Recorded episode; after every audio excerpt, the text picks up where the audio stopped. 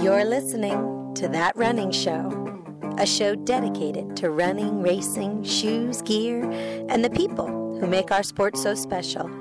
Now, here are your hosts, Matt and Matt.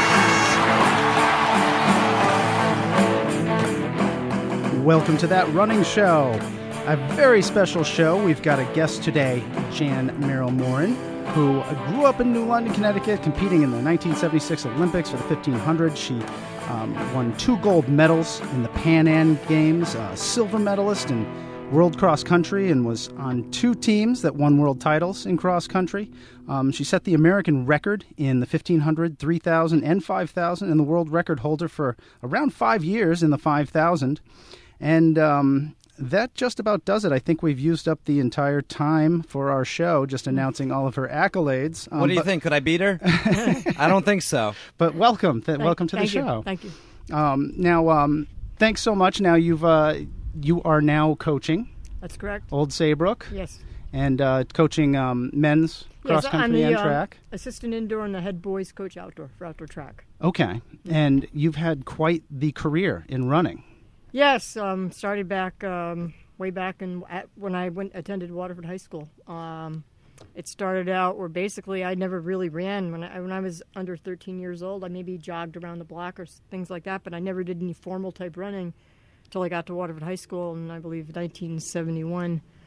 Um, the only thing we had, I did field hockey in the fall. I did AAU swimming in the winter and outdoor track in the spring, and that was it. That, Now your oldest brother, he does swimming as well. yeah, Is my, that my what, other uh, brother uh, Joby, he uh, he uh, he did he went to St. Bernard's and he was a very good swimmer. He went on to swim at uh, University of Maine. Okay, Yeah, now uh, being you're you're the youngest of three siblings. actually, I, I am the middle of five.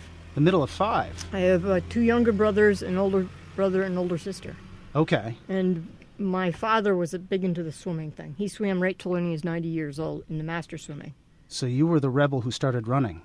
Right. There you go. I never thought of that. Yeah, you're right. I'm the only real. I'm, I had a younger brother that ran at Lehigh University, but um, yeah, I was the person that I was the odd person out on that. Now, when at what point when you were younger did you realize that you had a different set of skills than than other runners your age at that time? Well, to begin with, when I was young, um, I remember being at a, a place in at Lake George where we went for the summers for a week, and it was like a YMCA type camp thing, and uh, we'd all get into different groups in the morning, the kids and the family, and they had like one one day they had a race, a running race. It was about a three, maybe a thousand meter race, and I beat all the boys and girls, and I was only like ten years old, and my mother was swimming in Lake George, and she just saw looked up and saw me way ahead of everyone, and I had this stamina.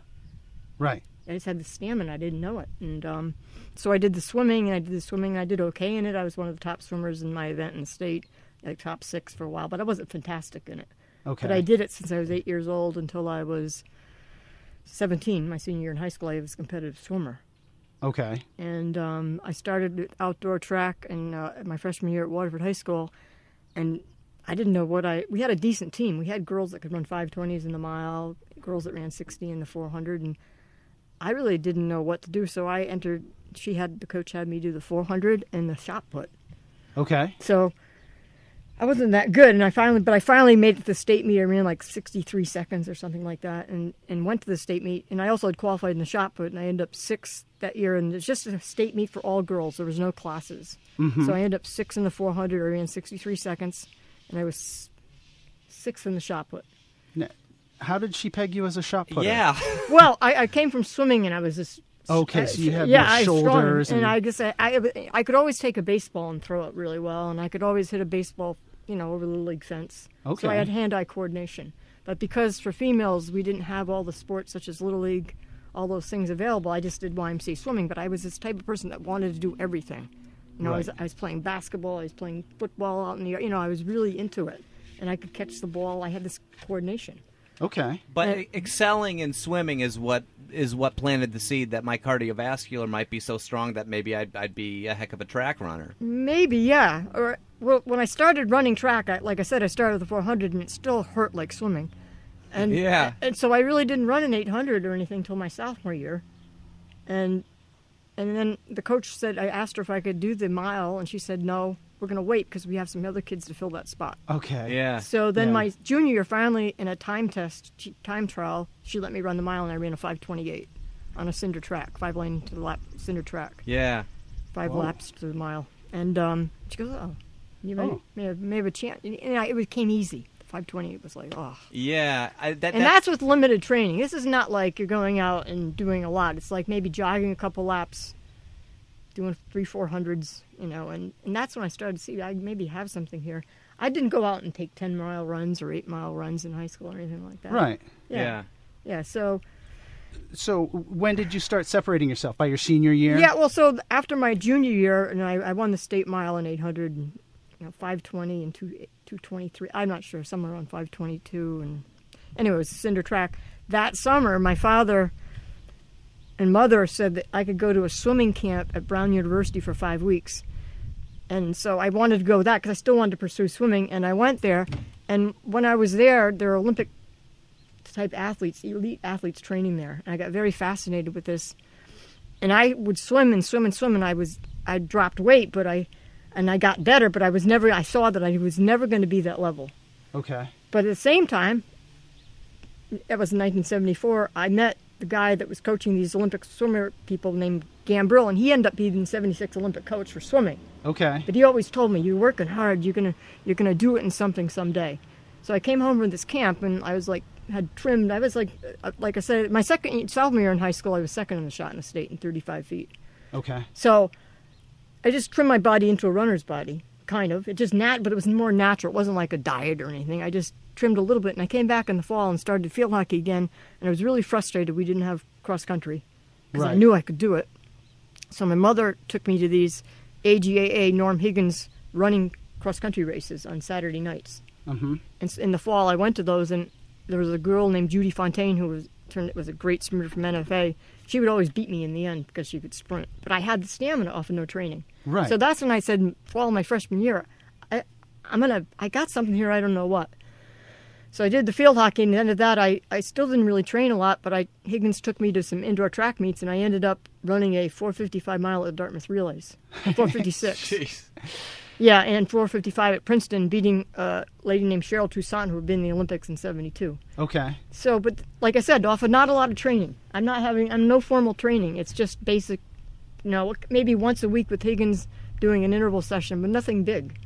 Now you, you come from a family of s- very decent athletes as well. Well, my father was like is was a very decent swimmer, and then he went on to do a lot of master swimming swimming races and set American records and that. And my brother Joby was a state champion, Uh huh. and I believe in class in at St. Bernard's High School. He was a natural swimmer. But Now- my other brothers and sisters, they do stuff, but they weren't natural athletes. Okay. So do you think My that mother was an artist. She, world class athletes are born or they're made? I think they make themselves. I think it's part. It's, I think, what is it called? Um, it becomes intrinsic with a person. They have to have it. Like I, I saw watched the Olympics in '68 and '72 on TV, and I said that's something I really want to have.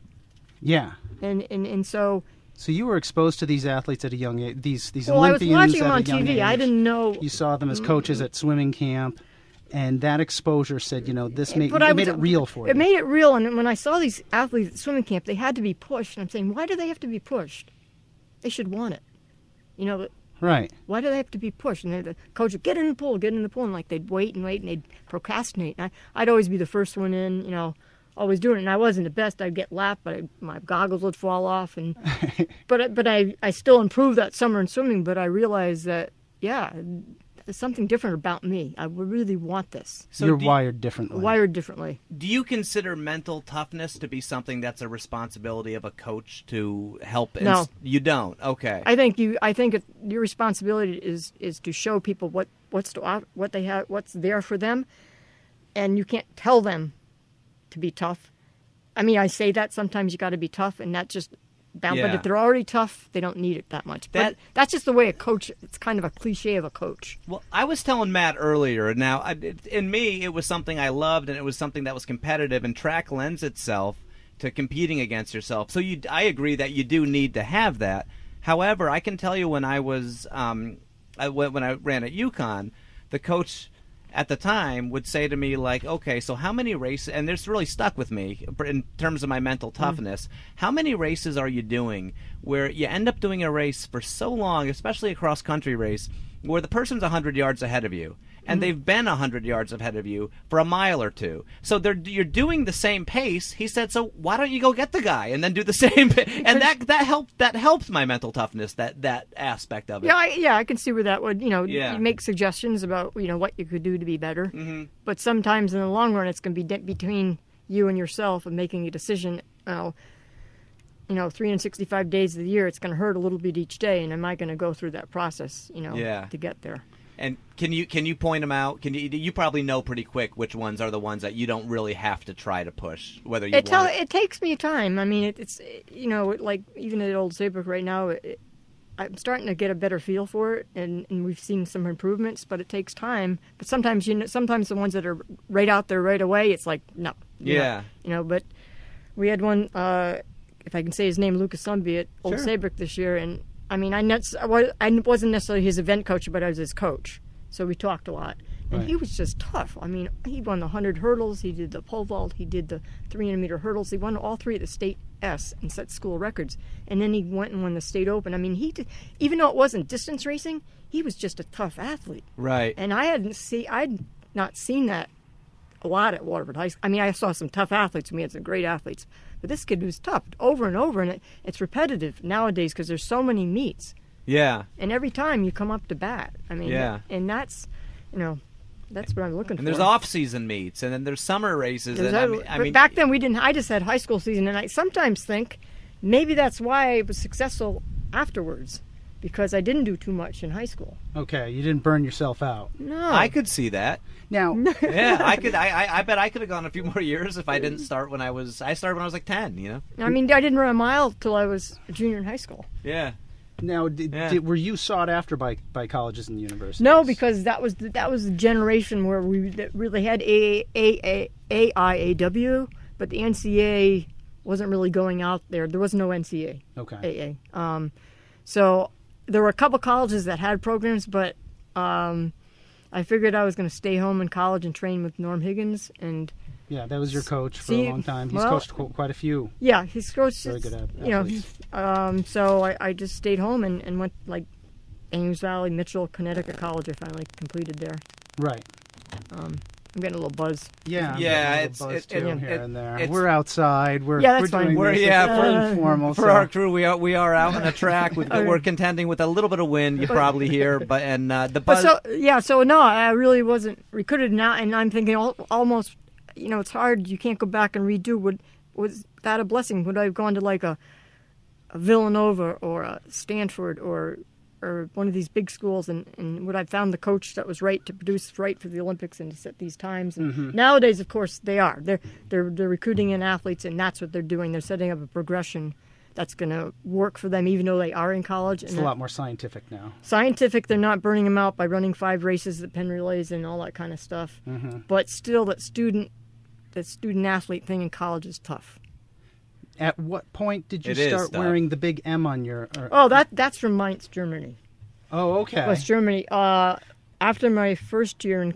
college Now, for our audience, you had an M on your chest, and people would look for that If M to Mile break or out. Mi- Mile, Yes. yeah yeah we had a training base in west It Mainz, wasn't like west a germany. Superman thing for no you. no no like- no no and i had high knee socks and that was way beyond before compression socks Okay. yes, a little many a while before. But my coach said to wear them to help protection for protection. He was a smart guy. I mean, this guy kn- knew his stuff just differently than other people, and everyone Right. thought it was peculiar, but it worked for me. Right. So it was unique for me, whatever my the way I was, you know, built. His his coaching was experiential, not so much scientific, but it worked. And it was now like is it, was scientific. much like he used to say. It's like he's out there working in the yard or doing a garden, and you're planting a garden. You may do it this way, that way, but it's kind of come out. Okay. or a painting. You're drawing a painting, and you got to scribble at it and, and poke at it, and this and this is how he did the training and and his his ideas. And so a lot of people thought, oh, they're a little, they're different. Of course they're different because they're, they produced an Olympian, yeah.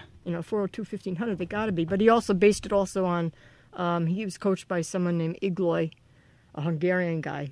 If you research it a little bit, and um, out in California, and he had a very disciplined, structured program which it, the me- I still use that methodology a little bit with the kids, but it's very hard because they can't.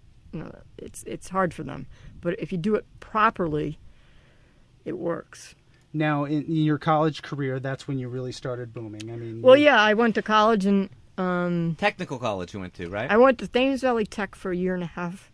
And then I, went Yeah. to- I thought I was going to be a data processor, which I said, well, I, I read up on you. I saw you had a math degree, and the first thing I thought about, okay, so she's working out the splits in her head when she's Well, I doing. do that, too, There's a though. lot of laps in the indoor 5,000 on a 200 meter uh, Oh. bank track or But I, whatever. but I do. I used to be racing. I knew the thousand, the five hundred. I knew all those splits. Like if you're doing fifteen hundred, I broke it into three parts.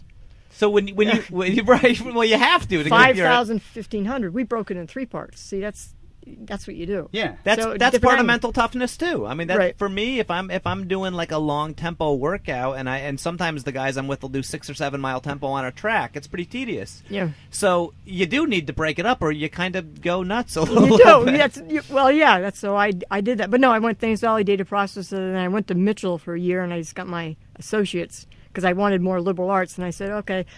I initially had gotten into Con College out of high school, and then I said, "Well, my mother went there. I, I think I'm gonna I'm gonna go there and still train with Higgins." And so then I went to Con College, was a math major, yeah. that type of thing. Okay. And how had you finished your high school car- Career, career? I, I won the state in the mile and the 800. you say that like a throwaway Oh, thing. yeah, Oh, yeah, yeah. I think I won. I Well, think I was the champion. Actually, I back don't then know. it was a, it was a C, it was a, the national high school record of 503, whatever it was. It was a national in the book. It was in Yeah. the book. That was the national high That's a school. big deal. I mean, Yeah. that, that's what would Yeah. get a Division One coach all over you today. well, the 455 and it, you know, yeah, that would The but- times, But, there's the a lot place, of people, everything. They're doing that now. There's a lot more of them, but at that point in time, absolutely, yeah. yeah. Now you got a lot of your better times on indoor tracks. Did you like indoor more? Well, to tell you the truth, I um, because I was in Connecticut, I ran at Madison Square Garden a lot, and so Okay. there's a lot of association in Canada.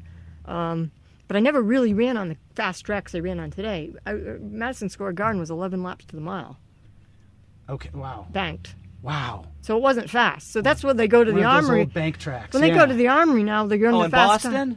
Well, at the armory in Bo- no, at Madison Square Garden. they Oh, were- them. Okay. So the Milrose games, say I won the Milrose games in 413, 414. Well, that on at, at a track at the Armory is a lot faster. Yeah. So they never do that. They never compare those things. But I think the fastest track I was on was at Dartmouth. I ran a 903 3000 when I was like 19 years old.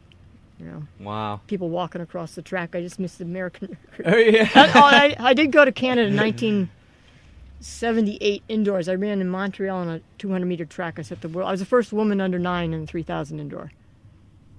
wow. But but because we were in Connecticut and I could train at the Coast Guard, we just did a lot of the meets, circuit meets. Okay. It was a big circuit back then. You know, it wasn't like, okay, I'm only going to do three meets and I'm going to have a rabbit in each event. You know, you go from meet to meet. You know, you just go do it. You're going to the Milrose. You're going to Olympic Invitational. You're going to nationals. You're going here, and then you're going to World Cross Country after you qualified in November for World Cross Country. So it was a continuous thing. It wasn't, okay, just sit and rest in your laurels and we'll make sure you're sharp for the next race. You just, you did it. So when you were young, you saw these these Olympic athletes, and you said, "That's where I want to be." Right. When was it the Olympics when you or the trials when you finally said, "I made it. This is where I want to be." What was that moment like when you felt like you were stepping onto the big stage, where you were reaching your your goal? It was, the Oli- I I would say, when I made the Olympic team, considering that I was in second in the trials and one girl was here and one was here and one was here. Yeah, you guys were all bunched up together, huh? We were all bunched up together. The night before that, um, and back then you didn't get breaks in between. You raced Wednesday, Thursday, Friday, or you raced three days in a row. Okay. So it was Yeah. all on the line, and there was no messing around, not a lot of rest. Um, the night before the Olympic trial final, um, my coach and a few other people and I were eating in a pretty popular restaurant. in What what Eugene. year was this? 76. Seventy six. So you'd done the Pan Am games already. I won the Pan Am's gold back in 75. I'd gone to I went to Mexico City. I had actually went to Los Alamos with the team for 5 weeks of altitude. And then we went down to Mexico City. And then I won the gold quite easily, but it wasn't a fast time, but it was in October, so it was really the training had shifted into cross country type training. But Right. but but Pan Am games is a big stage. it's a big stage back then because that was you know, that was yeah, because like people like Bill Toomey had won it, and other people, and so help me out a little bit. Olympics, so Pan Am game. then World, and then Pan Am Okay. some, somewhere under and levels of like importance. Yeah, or- I would say Pan back then it was Pan Am. We had Pan Am games, and then we had Olympics, and then we had World Cross Country. Okay. And but then in between all that, there were lots of dual meets with the Russians or Soviet Union Right. or other countries. There's Oh, a we'll lot talk Of, about them. yeah, I know. Don't I worry. figured you'd get to them. We won't. We won't hammer you on No, it, no. but, but it, it's it's topical. Now, at what point did you start to? Did the media exposure start? Was it when you made After the Pan- Olympic Pan teams? Am games. After the Pan Am yeah, games. Pan Am games, and then I went indoors after we Pan Am was in October. Starting to get a lot of local publicity because back Right. then it was only in the papers, and so I did. And then um, indoors, there was a big Milrose games came up, and Mm-hmm.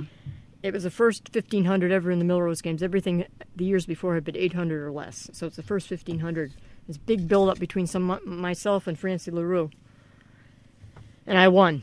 And that Okay. just opened the whole the whole gates just opened right up. Now, and now, one thing that I've read about you is that you didn't really like to talk to the media much, and that makes me ask the question: What makes that running show podcast so special that you are now gracing your your story with us? I, I think I think yeah, Well, I, I think in truth that, that, that, that I've always had that trait carried along, but I've always been a friendly person and I talk to people. But Yeah. it was the context.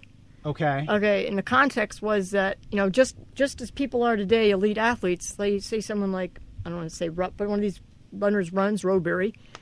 She's going to finish her race. Now, is she going to go grace and talk to people for an hour? Or is she going to cool down first? right. And so that's where that came about because I, that same year I won the Pan Am, I won the Milrose Games. I came back at the Nationals. I won the mile and the two mile within a h- 45 minutes of each other in the Nationals. Okay.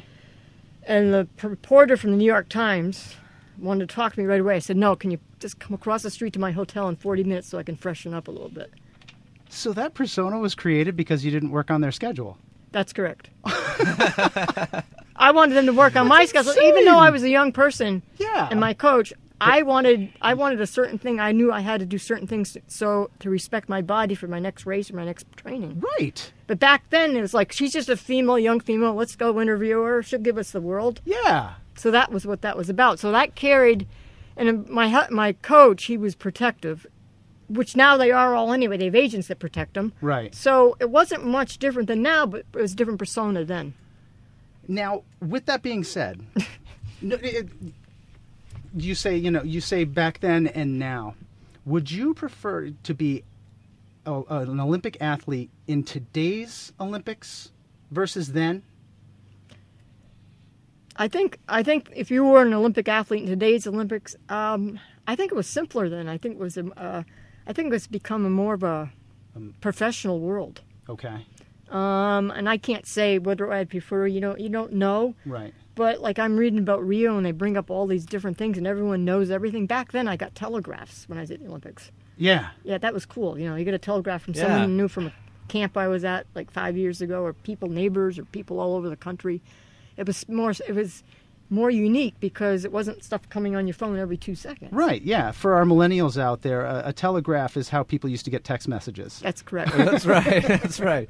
So when when I, I guess so when you see like in the '90s we saw the Dream Team, and when you see more and more professionals, I think hockey does pro- they allow professionals in now, Mm-hmm. right? And golf. With golf And isn't a golf. golf. Golf game? I was and, surprised. I didn't even know Like, that till the. is that something Yeah. that sits well with you, or because to me that I think I, have I, I mixed think the emotions Olympics, about it. I, I think yeah, well, it's professional, and and I think the Olympics back then was identified as you don't have a lot besides the sport itself. You don't have. I mean, I had backers, shoes, and that type of thing, Right. and that, and then I got more backing as I got into my career, but it was all about nothing about money or anything. That's all Yeah. making a team. Going there and doing the best you possibly could if you can make the finals. I mean, that to me was the ultimate Right. and it was there's no interference. I didn't have anything interfering with me. I mean, a few people wanted to call and talk with me and stuff like that, but there wasn't a lot. And I was just striving for that. That was the only thing in my mind. I would I'd be training. I know we used to train at the outdoor Coast Guard track, which is a cinder track, to like six or seven, eight o'clock at night sometimes, and I would just be picturing. The, U- the Russian ladies and uh, picturing people that could beat me, you know. Con- Right. im- I, but I was doing that myself. I didn't have to tell someone to go imagine it. Yeah. I did that. Right. I saw that stuff myself. I created my own psychology. Yeah. Yeah. Now you said you picked you visualized these. I these visualized Russian people athletes. or people or people that were better. I mean, when I made the Olympic team, we just got word that the Russian ladies had run a 355 and another one had run a 356. And I ran a 407 to make the team. So I'm thinking, can I make the finals? I mean, and plus people like Bretta White's, you know, 403, 402. I mean, there are all kinds of people in there. Right. Yeah. So you visualize that, and I still had, tr- you know, you just, can I get to that? I don't know, you know? Now, did you think about the fact that one thing that's come to light, and one thing that's actually happening this year, especially with the Russian athletes, is, is the um, performance-enhancing drugs, steroids, anabolic steroids was a, a big issue, and it's been exposed since then, especially for East Germany. There are some athletes who are actually suing because they were forced to Mm-hmm. take them on part of the team. Systemic. It's uh, like some of them don't even know. They didn't know that was part of their culture. Exactly. And, and, did you and- think about that going into the races? you know, I, I, I thought about it and I thought about it a lot after, you know, even before I, I, I did get in the Olympics, I did get a chance to go over to the Soviet Union. Uh, we had a meet with the Russians or whatever in 1975. And right. I, I just noticed that the shot putters and the throwing ladies did, did not look normal. Yeah. And I noticed that, but I was only 19 years old Right. and there were rumors. There were lots of rumors around. And the East Germans, you know, we actually I actually visited East Germany in 1981, and the same type. Of, they, they- everything was like secretive, and, and, and, and but you just took it for what they could do back then, and they were just strong and fast. I mean, it, within a race, the Russians like they they could like like pick it up to 28 seconds for 200 like really quickly. I mean, Yeah. they were very fast. right. And I, you know, I couldn't do that, but I managed in some of the meets with them where we had dual meets, two and two. I could break them up. I figured that out. A lot Yeah. of times I broke them up because I'd run so hard in the middle. But a lot of the other Americans were afraid of that, so they'd wait and get out kicked anyway. Okay. Yeah. That- that- so something was going on. Their training, um, maybe it was steroids, maybe it wasn't. I knew know at the World Cross, I didn't have any trouble beating them.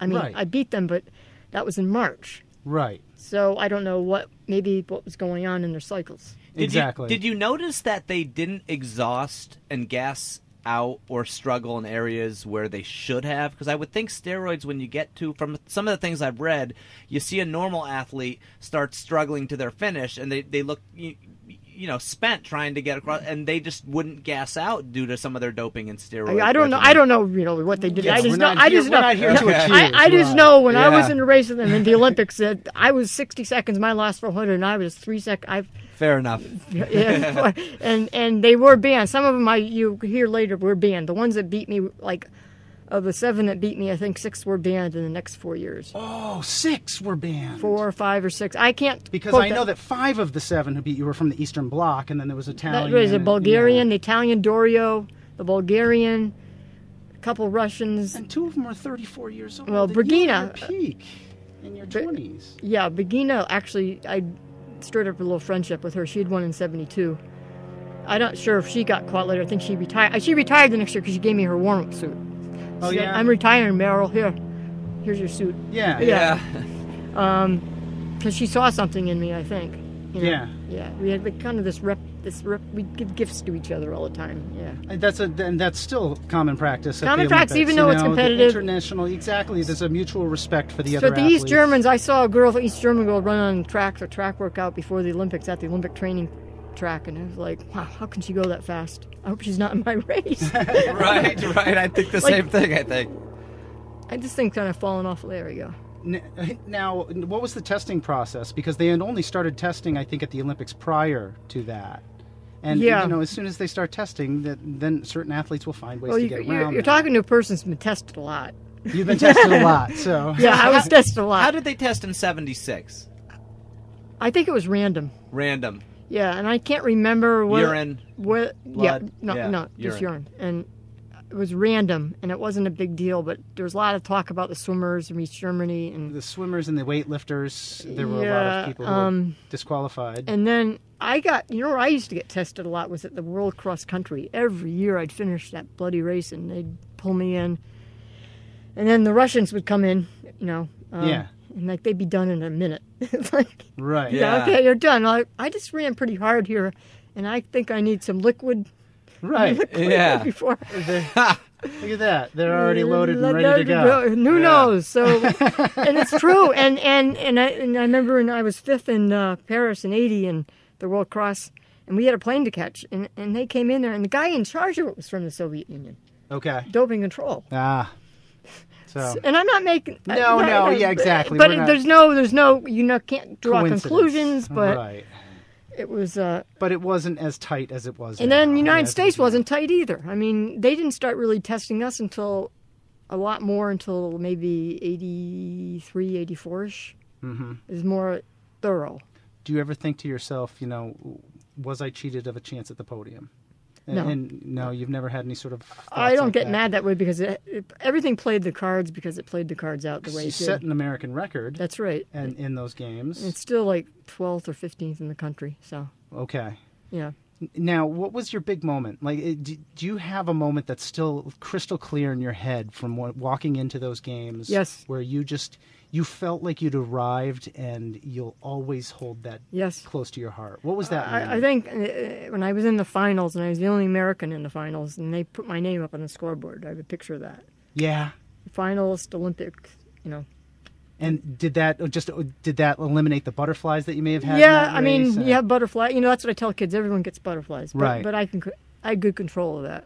you did. Yeah, I didn't know if people. Like I knew people in the stands, but I had no problem whether it was fifty thousand people or five thousand people. Okay. What, what was your method of, of, of controlling your an- uh, uh, potential anxiety? Natural. It was natural for you. Like so, you you you would go. I on didn't a- talk. I didn't, I didn't like to talk a lot before a race. I I had competitors that like to be warming up and yakking. I, I Me don't- neither.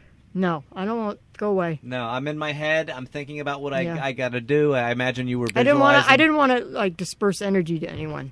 I think that's the main thing. A lot of times when you're nervous, you want to take energy. You don't realize it, but you're taking energy from other people. Yeah. And so like, you know, babble talk like at the starting line, like at the middle of exam, you're going to get splits. Like, why are you like a competitor would say that? I'm going just Run. just run. so from from one of your dual meets to your first time on a on a huge stage, I, I'm guessing being more like the Pan Am in '75 and then and then Olympics, not a major difference in, in, in anxiety there for you. Well, um, no, it was. Uh, there were two big stages. I knew that I had a chance at the gold medal in, in Pan Am's. I knew it wasn't as much competition, and I knew the Europeans weren't there. yeah, And uh, then I just took it day by day, and so maybe the anxiety or was the same, but I just tried to control it.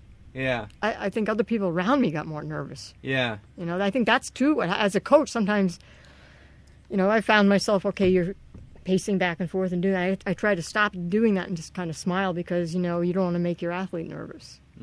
Now, when you broke the U.S. record, it was in, in the trials, Semis in the semi. semis. and I made it. They only took eight to the final, nine to the final, four from each heat. The next fastest, I was the Okay. next fastest, but It was a 402, and you ran a 408. Mm. I Were ran- the conditions different? Or was Oh, it okay. just- Well, we had the trials. That's That it. was one thing. Then the semis, it was the fast heat. I was in that fast heat with a 402. okay, And what I did was, I my plan was to take the lead, which a lot of people don't do, no matter what it takes, with 250 meters to go, which is right in the middle of the backstretch. right. And because I knew these people were faster than me, all of them, right across the board. So You wanted to. the set race that was gap. fast in the semis, so that that worked for me because it took, it took the sting out of them right? put the second race. So I got around him uh, with 200 to go, held held it, held it, and then like four people passed me right at the finish. but it, it was on YouTube last year, the whole thing. Yeah, Three YouTubes, and then they took it off. It was on in Russian. I was looking for it. Right. Yeah, it was in Russian. It was on maybe a couple years ago. The whole the heats. And the, Yeah. yeah.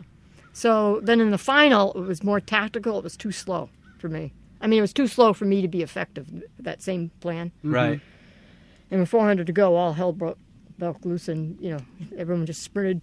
Right. Yeah, I did like 60 and I got 8, 60 the last 400. Right. now, did you it- did were you able to savor that moment at least of breaking the U.S. See, I- record, I- or were I you didn't- more thinking about what- the next race? I, I was thinking about the next race, but I knew I couldn't believe it. I went in. The Olympic coach Leroy Walker was in the you know one of the rooms off there with the, the TVs, and he goes, I, I go. I told him, I said, I can't believe. It. He said, Well, you did it, and I said, I, I couldn't believe it. You know, Yeah. it's one of those happenings. It was like, how did this happen? right.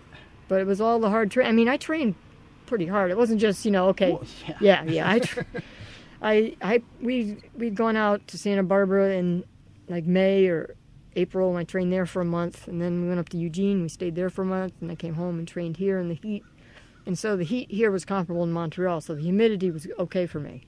Right. So it affected other people in different ways, but it was good for me. So like you're from California, going into the humidity, a little more trouble. Uh huh. And some of them train in Colorado because they're a mile up, and then they Yeah. and then they come back here and they're Superman, right? I Yeah. mean, they, they can just respirate better. What was a typical day? At tr- like, in your when you're getting ready for the Olympics, wh- what is uh, a typical day of training look like? Is it three, four workouts a day? Is there a Oh, no, no, no. stretching regimen? Is there a cross training? They used to put us in the Okay. Uh, pool sometimes. Well, you know, well, well, basically, um, any any type of training I did, I did a lot of my. I didn't do any weight training. I did core training. I did medicine balls. So we we went over to in '75 over to West Germany. and We got it created a program with all the medicine ball and fitness, way ahead of everyone else. Mm-hmm. A little different than what people do today, but that kept me solid. Yeah. You know, I had that. So I had I met I probably trained out of seven days. I trained, I had thirteen or fourteen sessions. Okay, in the morning would be a shorter session to prepare me for the athlete afternoon session, and then two or three times a week we did the core stuff. Okay. And so it probably, if you want to put in mileage, 'cause we didn't do mileage, we did minutes, we did a lot of interval training, but you could say that when I was in the Olympics, I probably was at a top 60, 65. But as my career progressed and I got stronger, I was handling up to 90 to 100, if not more. wow, wow, That's a lot of running. and the core. And the, just to not get injured. But it was all the core was, it was medicine ball. We had these cards and they had pictures of the different things like they do today, but it was done in a different context. You do in different set theory. And I always felt the set theory was better than just overloading concept. So you do maybe a set of five exercises that are low intensity, then you go to big intensity, back to low, or you coach would set it up. Yeah. Yeah. But that makes sense to me now because we had a uh, physical therapist on l- our last week, uh, our our show, and I was telling him, you know, getting older and, you know, when I'm breaking 40 miles a week, my lower back is so bad that I can Right. Oh. really because you overwork those hamstrings. You know what that's like, right? So, I mean, the core, the planks and the medicine ball and stuff like this, I have to do that daily now, and I only have to do it for A like little bit. 10 minutes, five, 10 minutes. And I did that after three or four. I told him I was, my running was doing great, but my hamstring's going to give out before long, probably Right. in a long interval workout on a track. And he, all- he had, he said, just start doing planks five minutes late, and I started feeling better. So that core training you were doing then is something that people are a lot more in tune with now. But they So- overdo it.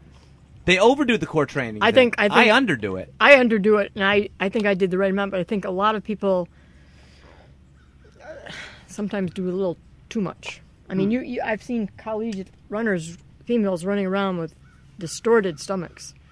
I mean, Yeah. so intensely, you know, muscular Yeah. that I felt it's almost unhealthy, and it causes this funny eating, you know, with There's a lot of that, and and es- especially because in your women's stomach track muscle and field. right because your digestive system is affected i would think i'm Right. Yeah. you know, i don't know you know it's Like- really, it's all interesting stuff Yeah, Kind of like a, what a corset would do to people, uh, women back in the late 1800s. yeah yeah but but right yeah i don't know but um Odd, obscure reference there. yeah but so yeah i don't know you know what they're doing is more a lot they're you know it's just it's a big emphasis there's a big emphasis on it i know when i was in college it it was like oh it's almost more important than the running the running's the most important yeah. Now, N- when no, I agree. What, now you kept competing. When did you s- finally, you know, realize that your peak years were were over? I had a short career. I mean, I, I would say when I was about 30,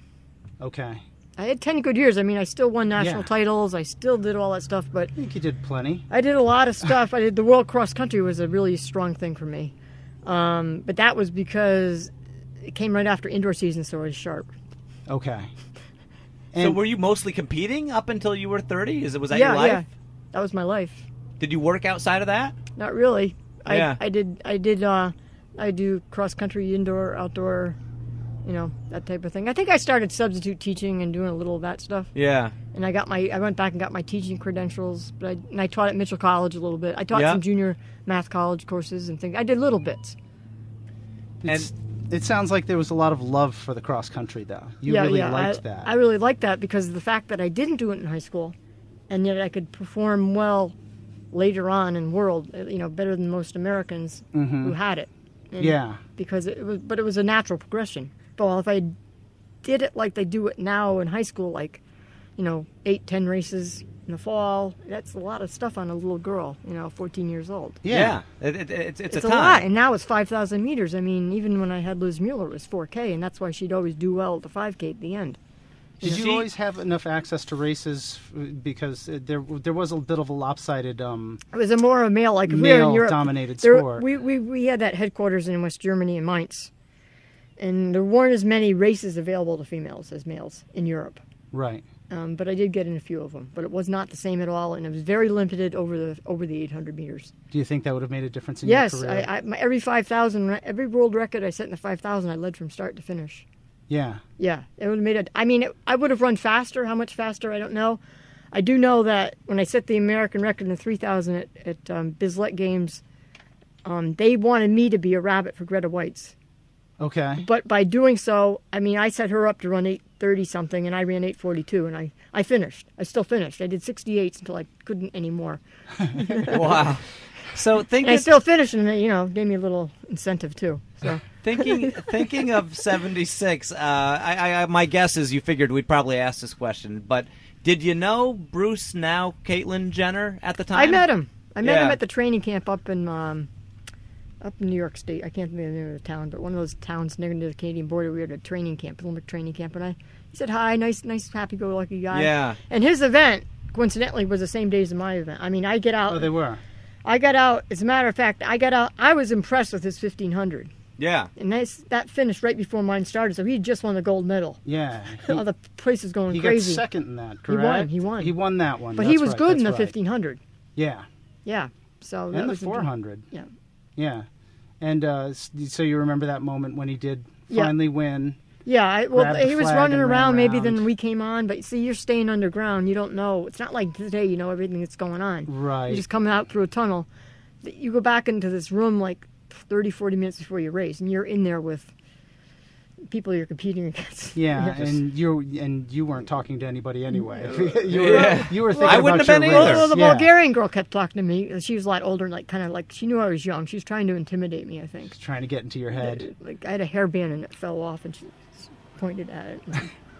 So were you? Were you? Were, were you there for his American flag moment? He- I he know read- I wasn't. I think Yeah. it just happened, and then, and then another guy one of the days set the world record in the Garderud from Sweden had set the world record in the steeplechase right before I went off.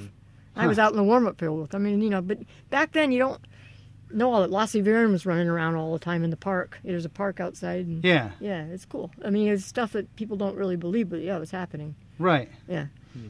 Now, outside of that Olympic moment when you had your name on the billboard, uh, what was uh, was there another moment when you won a race, won a gold, and it was a moving moment for you? I, I think I think that it was moving when I got the silver medal at World Cross. Yeah. Yeah, that was huge for me. Interesting. The silver medal at World Cross and not one of the gold medals at the Pan Am's. Well, the Pan Am Golds, oh, they were big, but the, the first one was bigger than the second. The first, second one was in Puerto Rico, and um, it was big. I mean, it was huge because they're playing the American, the uh, Star Spangled Banner. And, Right. So you're going up in the stand just like the Olympics. Yeah. That was cool, but I, I think that silver medal was like I, in '81 versus '76, five years later, being able to do that was pretty big because, you know, silver medal in World Cross. Yeah. Yeah. Tell us about the moment. I just got through the line and there were like three people right behind me. I said, thank God I, I held them off at the end. I just had a great race. It was one of those races where, and I've had those moments too, where you get Everything into was race, clicking. everything click. I ran a race once in Cologne in '76. I won. I ran a 405. I felt like I was jogging, led from Yeah. start to finish. It just felt like thin Wow. air, thin air. It's great when you're when you're in the middle of a good race and you know it. You No, you, know, it. That's it's a great airy. feeling. I call it airy. There's nothing, nothing. There's stopping. nothing like it. Yeah, I love it. Yeah. So I think that World Cross, and you know, but that doesn't happen all the time. No, it never happened for me. It never even came close. so it's clearly Now, now you've you've so then you competed also in um, um, some I did some road senior racing. levels and and Yeah, yeah. Uh, when I turned 50, uh, you know, it, it's really interesting that a lot of the people that do well in senior level really didn't do a lot when they were younger. they, because their So they have body can energy. still The body take can running. take it. yeah. They don't have the mileage. And I just said to my husband, I want to do it. And so for a couple of years, I I was not really in. Like people say, oh, you were still fast. No, I'm. When I say I go slow now, I go slow, jogging. But what, back what is slow now? slow is slow, really slow. Uh, What do you, so what's your average run like distance that you like? To I don't run? even know how far I. go. I probably go four or five miles four or five in miles. 40, 50 minutes. I don't know. Okay. Yeah, I just Did go. you bring your race shoes today? no, Me versus you. no, Three no. miles. you beat me. No. I'm coming. I'm coming off injuries. And, yeah, yeah. Fair enough. I'll save myself the embarrassment. So Um, now you've you've graduated into coaching. Right. That's a whole nother. Cha- yeah. Right. That's another chapter. but uh, And but it's a all chance it's for you to all give back. revolving. It's all revolving. It's teaching and giving back. It's all part of my Has that been a growing up process as well? yes, absolutely. It's the same thing. You're learning and learning and learning and and ap- applying what you know um, Okay. to your students. And I call them students because you're trying to teach. It's a teaching thing. It's a give and take. You're a teacher and a learner. Yeah. And coaching is an art and a science. Now, So how do you like you said about the science earlier? There's still an art to all that kind of stuff. So how do you figure that balance for each kid? exactly. Yeah. You, you could say you're right. Uh, The same way a medication could, you know, you could. uh, It's an art and a science. like- Yeah. but it affects everybody differently, Differently. Mm-hmm. and and everybody yeah has a different reaction to everyone has a certain- different reaction and do they react i mean they react well to what you present them and generally i have a feeling that what i'm presenting them in the distance middle distance stuff is it's going to work eventually and help them get better Mm-hmm. but it can be you know it, it, and sometimes these kids do they break through but if they don't have the talent sometimes it doesn't Yeah. work So what? What do you? being rec- a coach as long as you've been a coach, Yeah. it- parenting behavior has gotten a little crazy over the last several Right. decades. N- Do you think that it's th- an issue that's been growing, or do you think that's just a problem that's always is- existed? I think it's always existed. I think that the parents have always been there, but they have the parents have more access now. yeah, They have- to, to techniques, to coaching, to all that. And um, personally, they've been, you know, from when I was at Waterford High School and to Rutgers University, and then now they're all like the same. There's you're always going to get one or two. I mean, uh, th- actually, I didn't have any this year. This year was great, but you get one or two that are totally involved. They're helicopter parents. Is that if that's yeah, the name? that is the term. Yes, And you just can't, you know, whatever you do is wrong, and, and that type of thing. Or they know better. Or but they know better. or they yeah. tell, well, my daughter did this training program over the summer, or this one, or that one, and just in one ear out the other. Oh yeah, yeah. Everybody has access to the internet, so they think, yeah, there's a lot of I- and I think- self-diagnosis I think- going on. There's a lot of, you know, I think in high school, you know, you're not recruiting the athletes, so you're given what you're given. In college, you, you, they're recruited, so the expectations are different from them. But then once then in college, if you are a Division One level, um, it's like you're forced to get these kids better faster.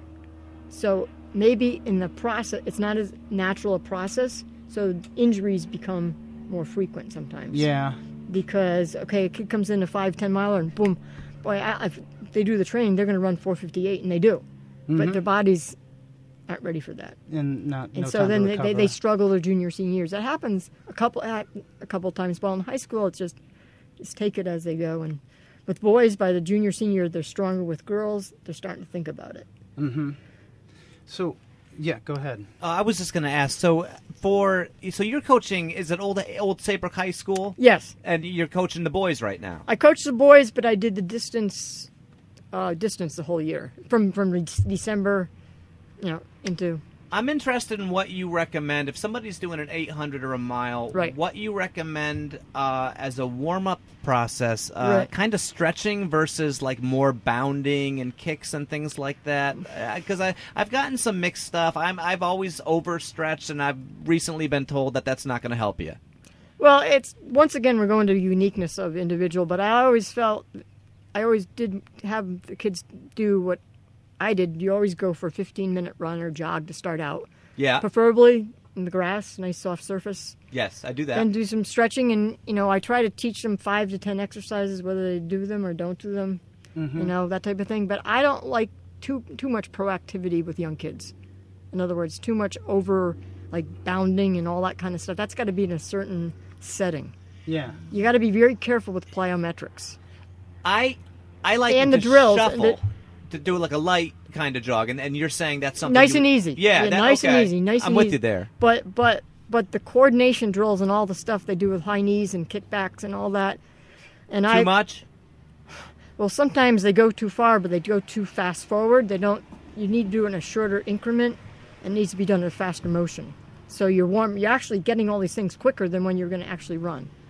Yeah. So that some of them do, I- they do the drills like I said, too far, not slow enough to perfect the exact coordination. s- You know how the how it connects. In other words, with high knees, they just go fast forward, but they don't do it so right. So they do all the proper connections within the hips to the knees to the feet. right. So they're all over the place, and their backs are in the wrong positions. They're not standing tall, or they do the kickbacks, and they're try you're trying to get the the foot flex back like it would be when you're running hard or things like that. But they don't go slow enough to perfect it. I learned all my drills. I call them coordination drills over in Europe, and it was just three three three sets of three, each 15 meters. But they were good. They did the job. Or then you could do a lot of different things. So, but there's a lot of debate on, you know. But I, I have a certain pattern in a way. And, and so after they do the stretching, then we do something called shake-ups. We do like 10 shake-ups, which is 100 meters with 10 minutes 10 with walking in between so you're walking you're walking and then you do an and in the shakeups you're doing skipping and whatnot and every so often you do a build up which a build up is where you build up it's not a sprint it's where you build up for 100 meters there's a difference Yeah. a lot of kids just sprint so i find that in high school a lot of kids don't really know how to warm up Do, so you don't recommend a lot of static stretching, well Oh, static stretching yeah it depends what what they're doing you mean like you know I- like not like just like right here. If I if I'm keeping my legs straight and Yeah. leaning in, like that's fine that's good stuff right. But but but but but you don't. Do you recommend like a like a couple minutes of it, or more like ten or fifteen minutes of it? we 'Cause- do about 10 or 15 minutes of Okay, it. that's what I that's what I General- always but, did. but each kids are specific. I mean, they have different parts of their body that are tight and not tight, and they Yeah. know um, that type of thing. With high school, it's you, you try to just perfect a few things. Yeah. yeah. Now, being a high school coach, um, you know, I think you know one thing that makes a great coach is you know, having a lot of knowledge and experience over the years. Right. But the more you coach, and the more I mean, you've been a runner a majority of your life now. There's a certain level of wisdom that also Right. comes with that. experience and wisdom. Yeah. Now, you is can there see a cer- mistake. You can see if someone's making a mistake with how they're putting their kids or something. You can see it. You see Right. things. You can see it before it happens. Is there any sort of wisdom that you wish was passed on to you when you were a young runner in h- the high school years and into college years that now you pass on to your younger runners? Look at the whole picture. Look at the whole picture. look at the whole picture. And what- Let- Let's look at the whole picture. Like, here's a season. Here's one meet in the season. Look at what's happening here. Look what's happening in three years. What, what, how is that? You know, I've been I was a runner. my whole life. I wasn't even looking for any type of career because I was supported by you know Adidas or whatever. And Right. so look at the whole picture. What's going on here? I never looked at the whole picture. Yeah. Well, you Yeah. kind of I did think- look at the whole picture because you said to yourself one day, "I want to be those that folks picture, in the Olympics." that picture. Yeah, I looked at that picture. But I would say the kids, you know, and they're getting ready for exams and things like I said. Look at the whole picture. In a few weeks, you're going to be out of school. You know, you can relax. Um, Right. a lot of that type of stuff I talk to them about. Um, you know, I don't I try not to. If an athlete doesn't perform up to expectations, that's not, that's something to dwell get into right away. Okay. It's something to talk about maybe the day later when we all can think about it, coach included. because they know. They know. They Yeah. know. They know when they don't do well. There's no reason to beat it down. Harp on them right then and No. there. No. So let's say old Saybrook has a uh, a 10k for some charity that's a little bit close to your heart. You go out and you do that race. Do you do you kind of do your own pace? Do you not do the race, or do you compete hard? My guess is you I kind probably of go there and stand there. You'd offer to. I uh, don't like to run any ro- race roads. I I I'm, I live near Harkins. I just go. I, I that running, jogging for me when I can, is my own space during the day that I want. It's private. It's one thing I only Yeah. only thing I take for myself there. Right. And I try to do that on a daily basis if I can. So that's like your meditation of sorts. That's yeah. So, yeah. si- silence or music or just no, thinking. It's quiet. I, I live a mile from Harkins. I drive my car over there. I know people there that walk with their dogs and all that kind of stuff. And I just go there and just go. I don't even know how far I'm going. I just do it. I have no music. No, I don't like the music. I just Listen to your breathing. Listen to the world the around you. world and look at the water and that type of thing. That's the only thing I take for myself every day. Everything else I, I want to give. What do you think about all the gadgets and the GPS and uh, now for I see you waving your hand for the birds, huh? I used to train at Con College, and I look at the there was a, a chapel and there's a clock, and coach would say go for an hour. I said okay, coach. When the hour was up, I came back. you know, um, Yeah. but I knew it was a 15k course. I knew what about it was, or we'd have. I ran a lot of controlled running on grass areas like a thousand meters, so I knew how far I was going, but I never used a GPS or heart monitor. I found that when my GPS or something, the battery might Oh, it be makes you dead. crazy. You I, just have to- I- I do. I do a race without it, and I run just as well as I did with the thing. And, I run and- better. Yeah. I run Yeah. better because Right? I'm not holding myself to an expectation on that. I mean, my number. husband. Right. Yeah, right. I, I agree. My husband bought me one and it wore out or the battery went dead. It's like- it doesn't seem like your thing. that- Uh, but he Yeah. bikes. He's an avid biker, biker, so he loves all. They that. love the They- gadgets, They, yeah. love that, and um, I, I just like to be free of that. I do have my watch, but I go by minutes. I think- Yeah, I have- I have my Iron I just Man. turned sixty years old. Why do who am I competing against? I just want to Yeah. be healthy. I didn't run like I've had two different in, like I don't know what they were quad injuries in over the last year. I'm just happy to get out there and do something. Yeah, tired, I'm of, with tired you. of swimming in a pool. You know, Yeah, no, that's what happens. Though you have to find alternatives. I do. I mean, I do. So you must mix in the in, in the pool as well. Yeah, I do. I do actually. I go to the YMCA and stuff and swim there. Well, I can see that your team is Oh, starting to that's pile up not over them. there. No, that's Yeah. not them. No, Your Those are- practice that's- starts at that's four thirty. five. Oh, at five o'clock. That- okay. Those are the old. Those are high school. I Those don't- are the high school We kids. got five year olds. what? Oh, oh, this is youth. the- the- It's okay. five to um thirteen. Oh, okay. So it's and you're doing that- that with Coach Capizone. Cap's great. He's he, Isn't he he's, great? He's wonderful with My these girls kids. are in a lot of his yeah. programs. He um he's got a gift. Of, you know, it may not appear to be all perfectly perfectly organized, but it is. He has in his mind, and he goes and he talks to them and teaches them Mm-hmm. about the different events. And I'm just there to help out when I can. You know, he's been great. yeah. It's been a really good culture. You don't you don't push those five year olds too hard then. No, I think the main thing is to teach them a little bit. They're just having fun. And, and And exactly. It's three hours, so it's a long, yeah. I have my little girls, so I go out running with them. They're nine and seven Uh, mm-hmm. yeah. and you know three, and I just I just encourage them to go out and enjoy Have fun. themselves. Have fun. Exactly. Don't want to get them. I don't want to frustrate them. I'm not Right. trying to live my life through their uh, No. through, through their world. I- Is it a welcome change from your from your coaching at Rutgers now? Different pace or It's funny. I was my husband's going, "Are you leaving again?" Because I went to the, that uh, dinner last night, and I'm doing this camp all week. And he goes, "I don't see Right. you that." mu-" It's it's um it's a different pace. I mean, it's I'm busier while I'm home, um, and it i- and it's high school pace where there's just meet after meet after meet after meet, but it's fun. yeah. Um, Rutgers was fun, but the meets are like, it, there were- there weren't a lot. I mean, and you had to be on, you know, for every single one. I mean, Right. it was, you have to be on. I mean, you may have a kid racing four or five times in a season, and they got to be on, on each each one. But that was fun too in itself because you know you can see kids improve the same way you do in high school. Um, the tough part about that was um, recruiting kids to go to a campus that has five campuses Uh huh. you know, it's sprawling five and a half miles. I mean, it's a huge place. And it takes a certain type of student athlete to want to do that, Yeah. take buses from here to there. And I kind of like, it's like it would be like someone who likes to go to a military academy, but like, because you have to set up your own schedule between campuses. And Speaking of which, it looks like we've got a military helicopter flying overhead right now. Part of the fun Um, but- of doing a podcast outdoors. But I, I, I suppose. gained a lot, you know, as a coach. I- Like I was saying, I'm always teaching and learning. I learned a lot and um, I had fun, met a lot of different types of people.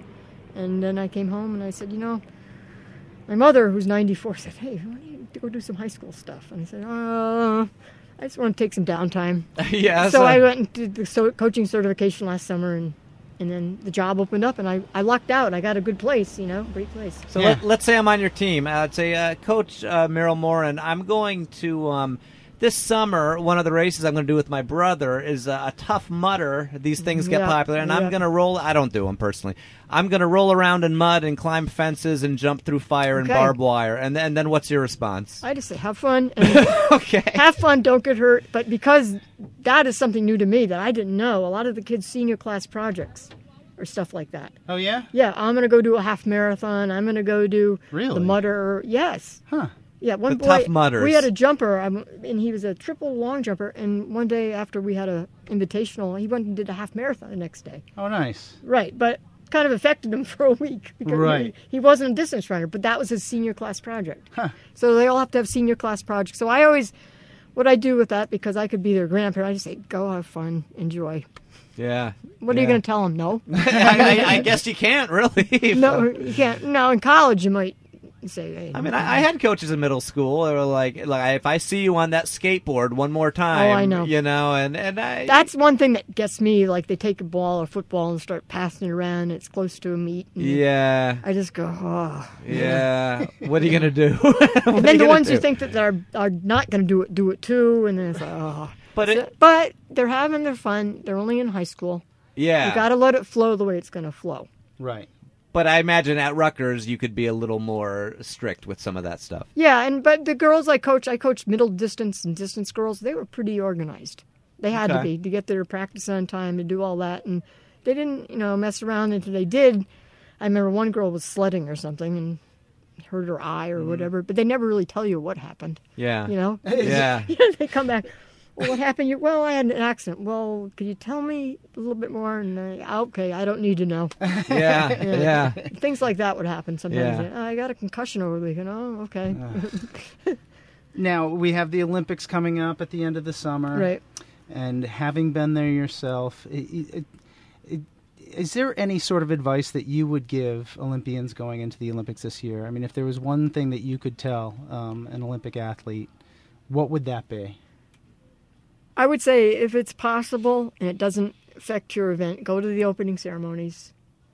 Try to enjoy it, even though you're competing at the highest of level, and then get ready for your event how you get ready for your event. That's fine. You have to isolate yourself or whatever you need to do, but enjoy it because you don't know if it's your first or your last experience at the Olympics. Did you do that yourself? I went to the opening ceremonies and I tried to relax. Yeah. So it's easier said than done. Very much. Well, uh, when we went and we got our dorm, you know, we stayed in the Olympic Village. It was different then. I mean, a lot of these athletes now stay out in hotels and they're Right. off to their. We we we stayed right in the Olympic Village. I walked in, and my competitor, my people that were with me in the 1500 team, the two other ladies, we walked in and there was like three beds in the open area, and then private rooms. They all grabbed the private rooms. I was in the open area. Right. Yeah, Right. I just said, do what you need to do. You know, You know what I mean? Yeah. You need your privacy, but I figured it out. There's a nice park, go rest out there. But you do need to rest down. You do need to, there is a preparation time, there's a time to have a little enjoyment, and there's time to focus. and Right. is your DVR taping eight hours of track and field uh, when the Olympics come along? My or husband's no? in charge of that, and I'm sure he'll, ha- he does all the track. We watch everything. So Yeah. Yeah. yeah, that's cool. I will too. Well, thank you very much for You're welcome. joining I us enjoyed today. it. Thank you very much. It was great to hear and actually live your life a little bit Well, thank through you. your I stories. appreciate it. And um, and uh, is there any parting words that you'd have for any of uh, the runners out there uh, as far as uh, the Olympics coming up? Anything else? Is there any sort of events that you're doing that you'll be showing up at? Um, no, right now I'm just doing the camp here Just at Old doing Saybrook- your camp here at and- Old Sa- uh, here at I had where are we, Valley Regional, and then another week, two weeks we're doing one at Old Saybrook. And passing on the wisdom. That's right. Thank you so That's it. much, and thank you for joining us on that running show.